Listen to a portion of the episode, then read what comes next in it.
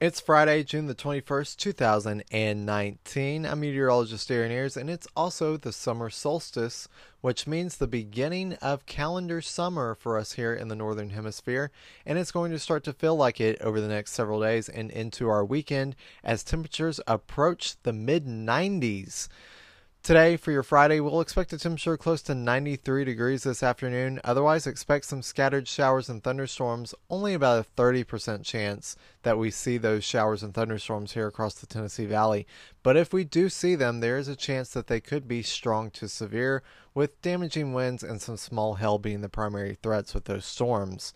Now, on your Saturday, we'll see a temperature near 93 degrees once again in the afternoon, a 40% chance of a scattered or isolated thunderstorm across the Tennessee Valley. Don't forget you can get your full forecast and more details by visiting aaronwx.wixsite.com forward slash blog.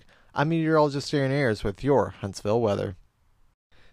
Time now for a tropical update. I'm meteorologist Aaron Ayers, and it's looking quiet in the Atlantic for now. We're not expecting any type of tropical cyclone development within the next five days, which is good news, but we're still in the early stages of hurricane season, which runs June 1st through November 30th and typically peaks around mid August. So we'll continue to watch the tropics here in the Atlantic basin through the next several months as we head closer and closer to that mid August timeframe. I'm meteorologist Aaron Ayers with your tropical update.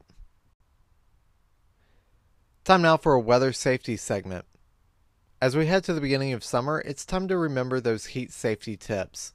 As temperatures rise, never leave children, disabled adults, or pets in parked vehicles. Slow down and reduce strenuous activities when outdoors. Wear lightweight, light colored clothing to reflect heat and sunlight.